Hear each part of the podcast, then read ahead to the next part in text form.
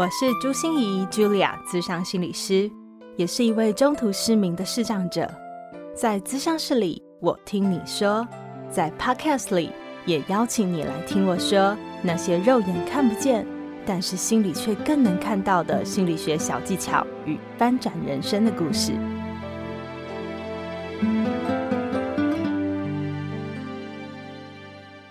欢迎收听朱心怡说心里话。呃，这一集我们要播出的是“职人来谈心”这个单元。顾名思义，就是我会邀请很多不同职业、不同身份、不同角色、不同领域背景的人来跟大家聊聊内心戏，并且来聊聊他们在职业过程中、在服务的过程中会产生的一些美丽与哀愁。他会来跟大家分享一下他所见所闻哦。我们这一集特别邀请到的是全台湾第一位盖洛普认证的优势教练汪达。好，我觉得好奇怪哦，为什么盖洛普会有优势认证这件事情呢？嗯，因为盖洛普就是一个民调机构，我相信大家都有听过哦。那他用他广大的这个 database，然后他就可以设计出他的优势测验，然后就发展出他的优势教练。那我想问一下大家，不知道你知不知道到底什么是优势啊？我相信很多时候我们都一知半解，但是透过这次的访谈，我真的了解了优势是什么耶！优势原来对我们的生活有这么多的好处，比如说它会让我们更欣赏自己、肯定自己，你更知道要把自己放在什么样的位置，然后你知道了别人的优势，你更容易的。去跟别人做合作，你更可以去欣赏别人。不止如此哦，我觉得优势教练这一次跟汪达去讨论的过程中，我觉得对我最有收获的一件事就是，哦，原来优势是一个很目标导向的事情，也就是并不是你现在做的不是你喜欢的工作，或者不是你的优势应该做的职业，然后你就应该要转职改行了，好，而是。优势是为你所用的，你要透过不同的优势的管道，能够帮助你达成你的目标。哇，我觉得这个观点实在非常酷诶。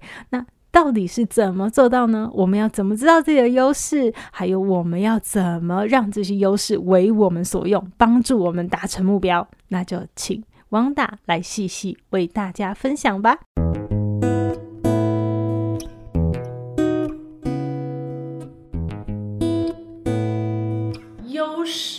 它是盖洛普，呃，他透过多方多年五十几年来一直累积的研究所产生的。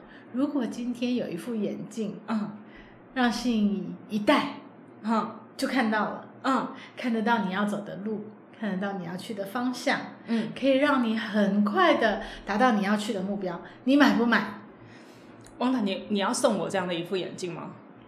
如果我不用付什么代价的，一点点，还是要花点钱，花点钱，因为你要、呃、花点钱，还是要买那副眼镜。好，如果不多的话，我可以负担的话，我一定会买。OK，嗯嗯。盖洛普的优势是这样子哦，他的想法是每一个人都有三十四种天赋特质，三十四种，三十四。好，那你的主导特质大概有五个，嗯、那这五个主导的特质呢，会影响你的起心动念，嗯嗯，嗯，影响你。去做事情的方法，嗯嗯嗯，然后影响你的心态。如果你知道你的天赋特质是什么，并且加以培养、强化、训练它的话，这些天赋特质就会成为你的优势。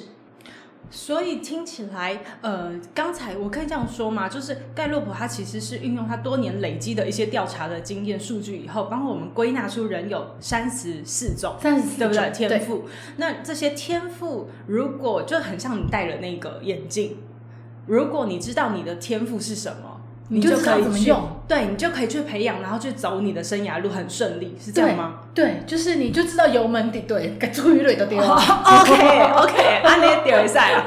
那所以下一个问题就会来嘞。那嗯，三十四种天赋，对不对？那这种天赋就是与生俱来的特质吗？还是？而且你知道有多特别吗？嗯，三十四种。所以你看，你想想看它的排列组合。嗯，你要找到跟你一样前五名，连排序都一模一样的天赋特质的人，嗯，你知道三千三百万个人里面才有一个跟你一模一样的哦。也就是说，以人口来算的话，要把台湾。整个台湾的人，再加上整个日本的人，全部加起来，你才找到一模一样的另外一个双胞胎。真的耶！你看你有多么特别。所以光从盖洛普，由此就可以感觉到每一个人真的很独特，每一个人都非常非常的独特。哦、所以，我们如果可以用欣赏的角度来看自己，嗯，来看别人，嗯，我们就会发现，哇，我们真的很能干呢，我真的很厉害耶。然后。去进入那个能够做起事情来好快乐，几乎忘记时间的那个心流的状态。我跟大家说啊，我认识的汪达真的就是这样的一个人。大部分的人哈，我不觉得是这样的一个人哈。可是你听到他，他刚才讲，而且他就在我面前，所以我可以感受到他那种幸福洋溢和满足的感觉哈。但是那个心流的状态，哎，各位，我不知道有没有听过心流的这件事情，它是一个进入忘我的状态，对不对？对。所以当你发现你的天赋，然后你走到真正的优势的地方的时候，是真的会忘我，是会忘我的。你有没有曾经你说你想啊，我们上课，嗯，上好无聊，好无聊，上起数学课啊，哇，对对对对，最好趴在桌上，对，然后什么时候下课看表，对不对？对。但是有一些人，他做起实验来，哎，什么？已经晚餐了。我没有吃饭，完全忘了。或者像我，我上起课来，对不对？嗯，早餐都还没有吃，真的真的。然后就汪达上课，就哇，好 非常夸张的嗨，对。然后嗨完什么？已经十二点半要放饭了，是已经学员开始饿了，我们才发现，那个是进入心流的状态。OK，非常好哎，可是我就觉得哇，人家听起来会不会就是一种心神向往之？但是哎，大部分的人好像都找不到自己的天赋哎，因为我们很少有这么忘我的感觉过，这么享受。那我们要怎么去开始慢慢寻找我们的天赋到底是什么？欢迎来买盖洛普的 优势的分析，所以你们有卖内附业试镜就对了，有卖有卖有卖。好，那个找黑暗对话。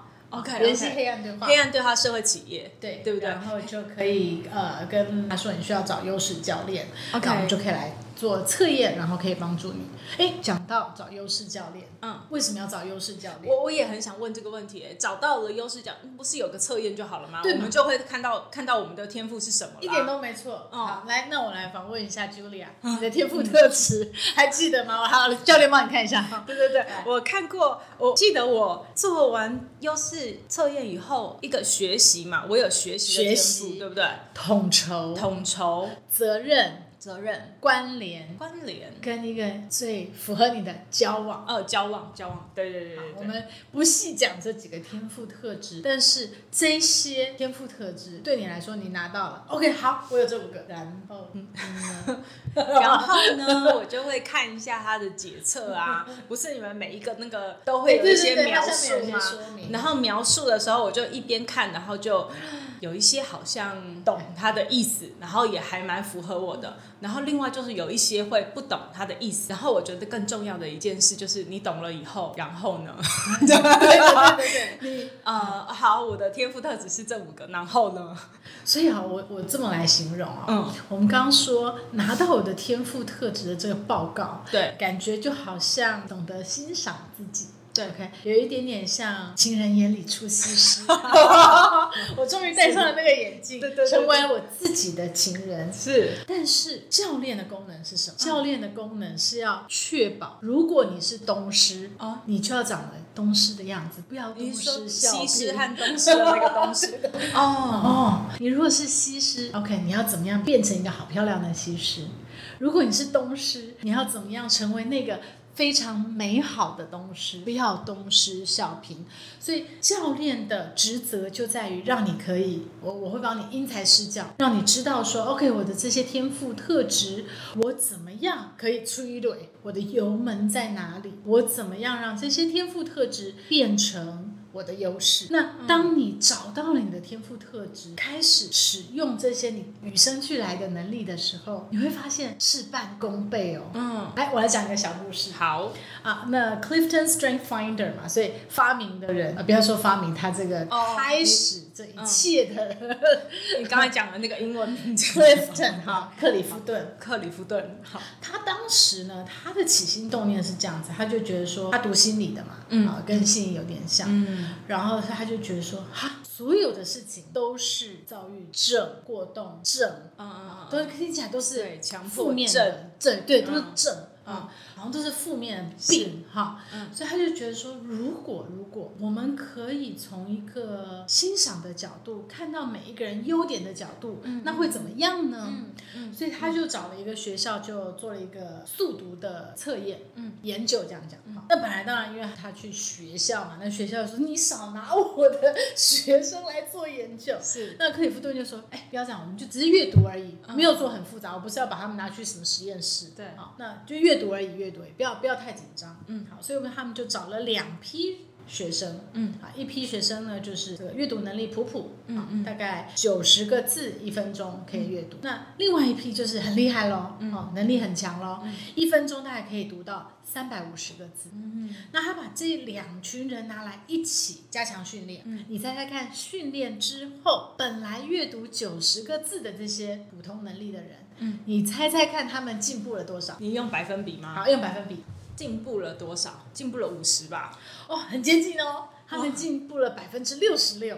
从本来的九十个字一分钟，他们可以读到一百五十个字。哦，听起来还不错哈。对，好，那接下来我们就来猜喽。那一群本来能力就很好的，本来就可以一分钟已经读到三百五十个字，你看比一百五多喽，百分之两百。两百对不对？嗯，要不要再猜一次？还不够的意思啊，还不够哦，还不够三百，三百追蕊在家，哇塞，这么多！亲爱的，百分之八百二十八，是不是很夸张？很夸张，是不是很？所以如果你在你本来就已经有的天赋上面去培养，更快，非常非常厉害。对，那个意思，变成超强的。那你就想说，哈，什么？原来我这么会讲话，我还要加强训练。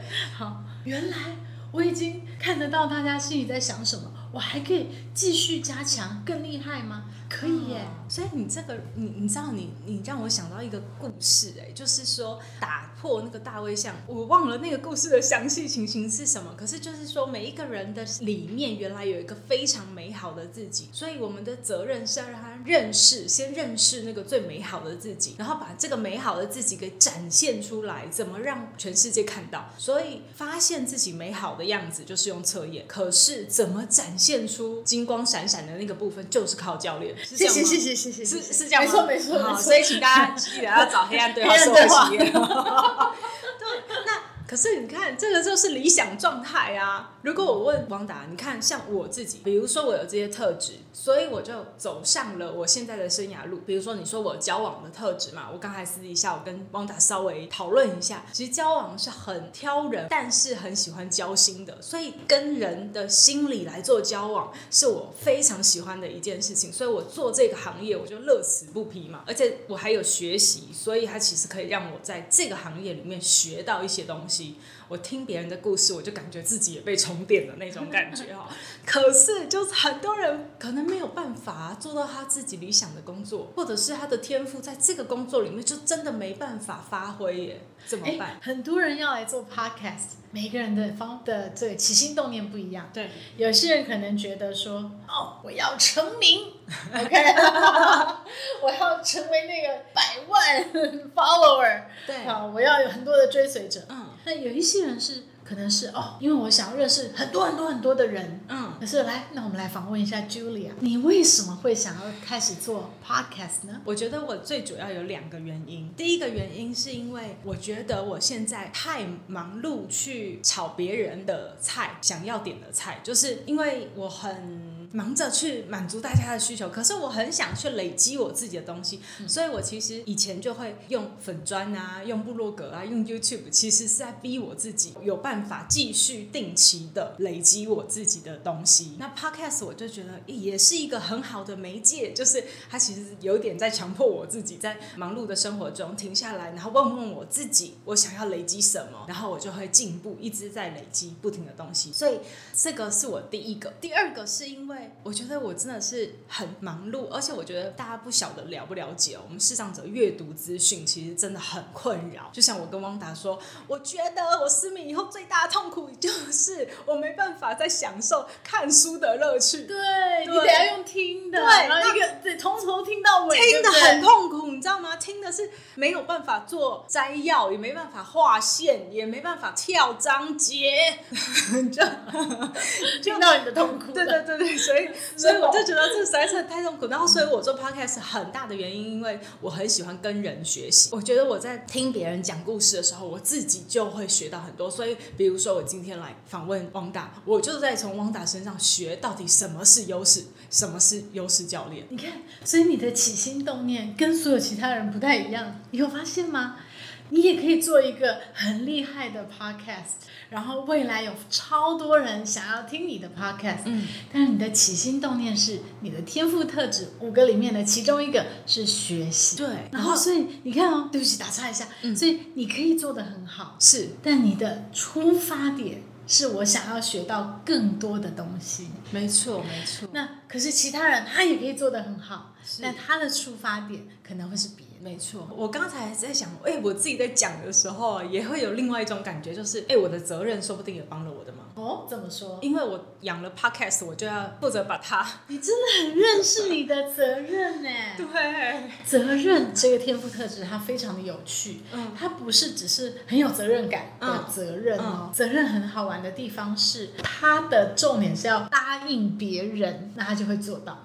所以你想哦，第一个，好，你答应我，王导，我们约了一个时间，我们要来录 podcast，OK，这是一个很重要的承诺，那我们就得要做到。对，你没错，你迟到你很难受，对不对？没错，就没这这一集没录成，哇，难受。嗯嗯。还有一个很重要的是，你答应了你的听众，你已经在粉丝团。是啊，这个真的是。对，我觉得你的小编非常的了解你哦。对，就是他并不是，对对对，他并不是等你录完十集之后才去公告说，哎，嗨，我们的 podcast。他先把他公告出来了，就逼着你。赶快、赶快要约了时间，赶快把 p o d 做出来。没错，这个很聪明。这个小编应该非常了解您的天赋特质，了解别人的天赋特质，也可以逼人家就范，对不对？这么说，这样我们要正正向、正向欣赏嘛，对不对？好，所以，呃，这么说。我们了解彼此的天赋特质，我们可以让这个团队更厉害。那我们的天赋特质呢？我们说跟别人合作嘛，嗯，那合作起来为什么要知道对方的天赋特质？嗯、我举一个例子啊、哦，不好意思啊，举举最亲密的那个团队，我的先生，非常好，老公不要听，不好意思啊，好，好，不不不，他是我很好的一个队友，OK OK，好。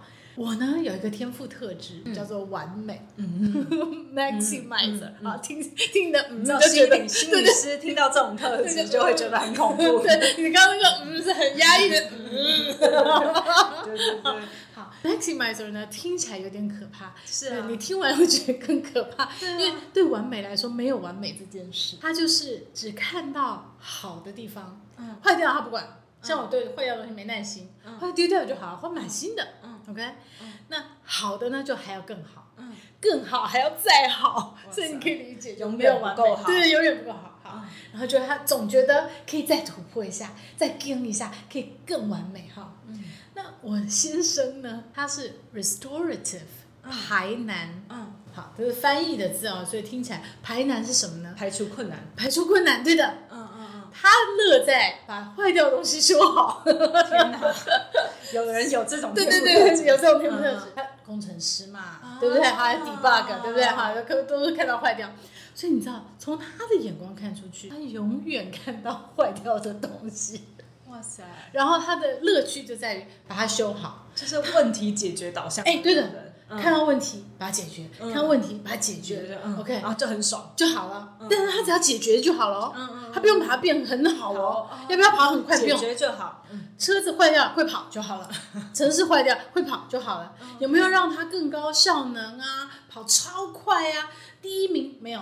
就修好就好，好，所以你可以想象这个团队哦，如果我们合作不愉快，Oh my god，他看我简直是百看不顺眼。对啊，嘿，坏掉东西你都不管的，放在那边，然后呢，那我看他也是一个，但怎么那么不上进？怎么搞的？对呀，对呀，这个好好东西你。对不对？你就好又更好吗？那不都花时间修那坏掉东西呢？可是哦，当我们合作愉快的时候，你可以想象，好的更好，它允许我去把好的东西变到更好，我欣赏他。去把坏掉的东西修好，所以你可以想象这个团队，我在比手势哦。嗯，这个团队左边的这个象限，嗯，OK，坏掉的修好了，嗯，OK，右边好的更好了，嗯，很棒吧？这个团队是不是很完美？所以理解别人的天赋优势，真的也可以帮助彼此的团队变得更棒。是的，是的，嗯，因为我们彼此都会看对方不顺眼，对，有可能 缺点那些不顺眼就是他的天赋，对的，对的。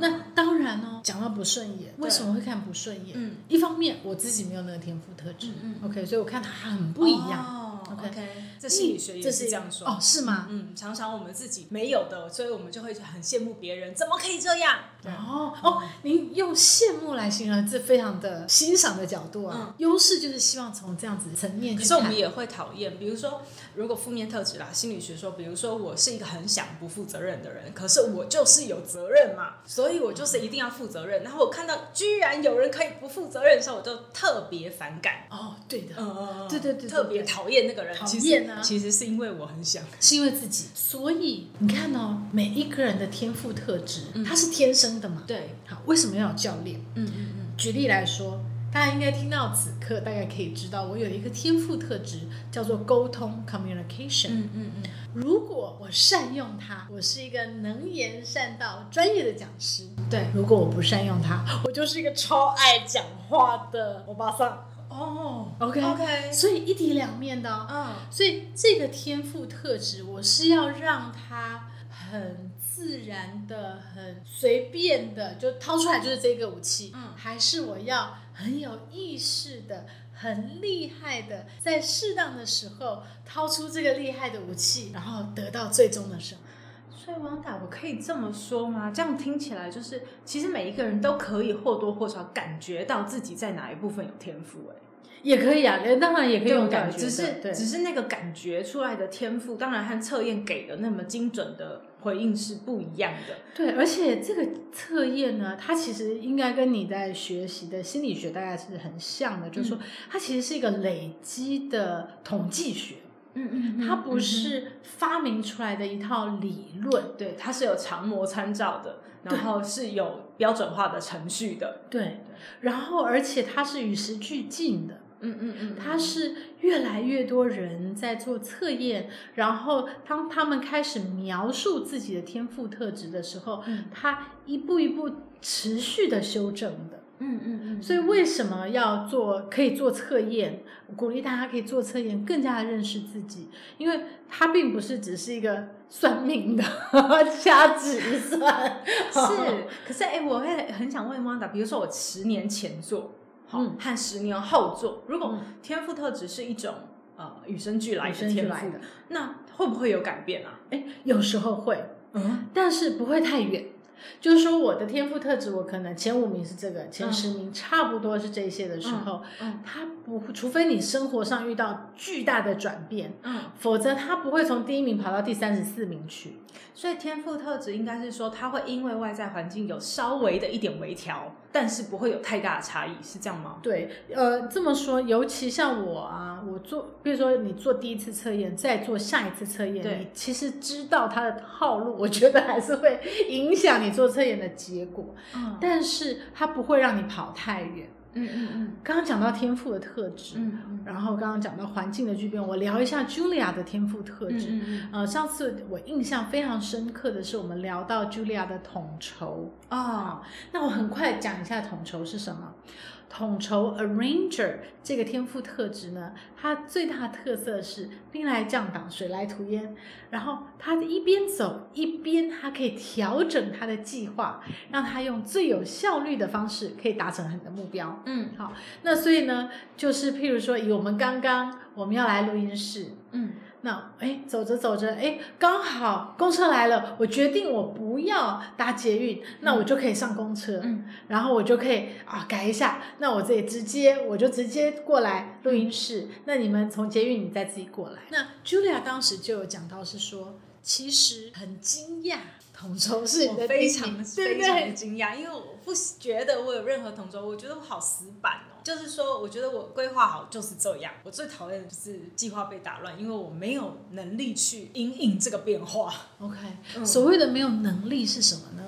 就是因为看不见啊，你知道看不见，其实有很多的，比如说你说上公车，呃，对我们来说下公车，它到底下在什么地点呢？然后呢，到底它它现在应该往左走还是右走一点点？它会不会准准的就在公车站牌下？绝对不会。对，那就造成我们很大的困扰，所以我一定要搭捷运啊，因为捷运就很清楚啊，而且就是定点啊，定位很清楚，所以我说我没有能力去因应这些变化，因为就会变成说，哇，变化太多了，都会搞不清楚。搞得我自己脑力交瘁，这样子一点都没错。所以 Julia 之前跟我聊到，我就觉得哇，印象很深刻。嗯，因为 Julia 说，可能还看得见的那时候，你回想起来，的确我是有这样子的天赋特质的。嗯，到现在还在我的血液里面，我做起测验来，哦，出现了。但是因为眼睛看不见的时候，哎，我必须要做一些调整。但是你就发现呢？它是与生俱来的天赋特质，不因为你外在环境的影响而造成你的结果会不太一样。嗯，所以我现在也其实知道，就是为什么我那么喜欢去做一些冒险、挑战、刺激的事情，像 独木舟啊，或者是环台啊、环岛啊、骑脚踏车这样，还是协议里有那一股很想要去去改变、随时可以调整的那种感觉。然后在我自己可以掌控的范围里面，好像也会这样哎、欸，就是人家都说哇，为什么你可以把你的文章哦，一千字三成十个字，我都没有问题耶。就是别人就说，哎，你好不容易写出来的东西，为什么你就删？我说不好就删啊，在我可以的范围之内，对，我一点都不会觉得改变是有什么困难的。回到您刚刚提到说，你想要去泛舟啊，嗯、你想要去还有什么朔溪吗？呃，独木舟。独木舟，对对对。嗯，我在看回你的天赋特质哦，可能有几个点我们可以切入。请问这时候你去做这些事情的时候，你是为了学习新的东西吗？还是因为有你的好朋友们一起去？好朋友，对不对？你看你的。起心动念，出发点在于你的交往 relator。嗯，交往这个天赋特质，他是喜欢走深。嗯，好朋友就一辈子的好朋友。但是这种时候呢，你也很在意，因为你对别人掏心掏肺，很真诚。嗯，所以当你发现。这个人对我没有那么真诚的时候，他就会在你的信任圈以外 被剔除掉，是这样子吗？哇，好，谢谢大家的有个这个 podcast 的时间，让我免费得到了一次的优势教练咨询，就是我觉得我对我自己的优势更清楚了。好，可是我我会很想问的是，像刚才对于我们的听众朋友来说，我觉得最大的困难就是我们认识我们的天赋，但是我们发现。我们自己摆错了位置，或者是说没有办法到一个可以发挥优势的地方，那可以怎么做去做调整？我觉得这个是大家很多的困扰。哎，嗯，呃，我举一个例子啊，嗯，我之前有一个学员啊，也是来找我，那做天赋特质的，我们跟他做一些分析，然后做一些 coaching 这样子。嗯，那他就提到，就是说他那一阵子的。工作上面，他其实得到了很很大的不满足，嗯嗯，然后呃，那个不快乐，甚至他回家每天会哭哦，嗯，那呃，为什么呢？因为他是，哎，他也是一个讲师，嗯嗯嗯，所以他最大的快乐其实是上台啊，跟大家分享啊，哦、然后呢，呃，让大家感染大家，让大家开心啊，嗯、快乐这样。子。那可是因为他做这个讲师的工作也很长时间了嘛，嗯嗯，所以老板就觉得说，你这么优秀，嗯，那这些你都已经会了，嗯，那我们就把这些就放下来吧，嗯嗯嗯，那你去幕后做策略规划，嗯嗯嗯，关起门，不要再接触人了，关起来。我们刚刚讲心流，他的那个流就整个啪被关掉了。天哪，就是做自己不擅长的事，不擅长，然后不喜欢，不喜欢，没有乐趣，完全没有乐趣。嗯，然后你说他可不可以策略规划？其实他可以，但他要换一个不同的方法。哦，他要换一个不同的方法，他可能是要跟人一起的，他可能喜欢跟别人一起讨论出一个策略的啊。但是他被强迫说，请你关起门来，自己闭门造车去把你的策略生出来的时候，痛苦啊。他喜欢跟人啊，他喜欢那个互动啊，全部被关掉了之后，他你知道吗？他最后离职了。嗯，他的老板都吓坏了。是啊，这么一个好手离开嘛？对。对老板说啊，怎么会这样？嗯，那你平常我不是就是 推你一下，压你一下，你就继续往前冲嘛？对啊。怎么就哦放弃了呢？嗯，他也很沮丧。对。他也觉得来找我的时候啊，怎么就放弃了呢？对。你知道我们做完测验，然后我跟他分析完他的天赋特质，大哭哭哦，嗯，原来是这样，原来只是这样。如果他要要千金难买早知道，如果他早知道，他会有什么样不一样吗？他换个方法就好了。Okay, 对吗？他会换什么样？那当然，我们对不同的天赋特质，我们会帮他设计，跟他一起去思考，换、嗯、一些不同的方法来帮助他达标。嗯嗯嗯。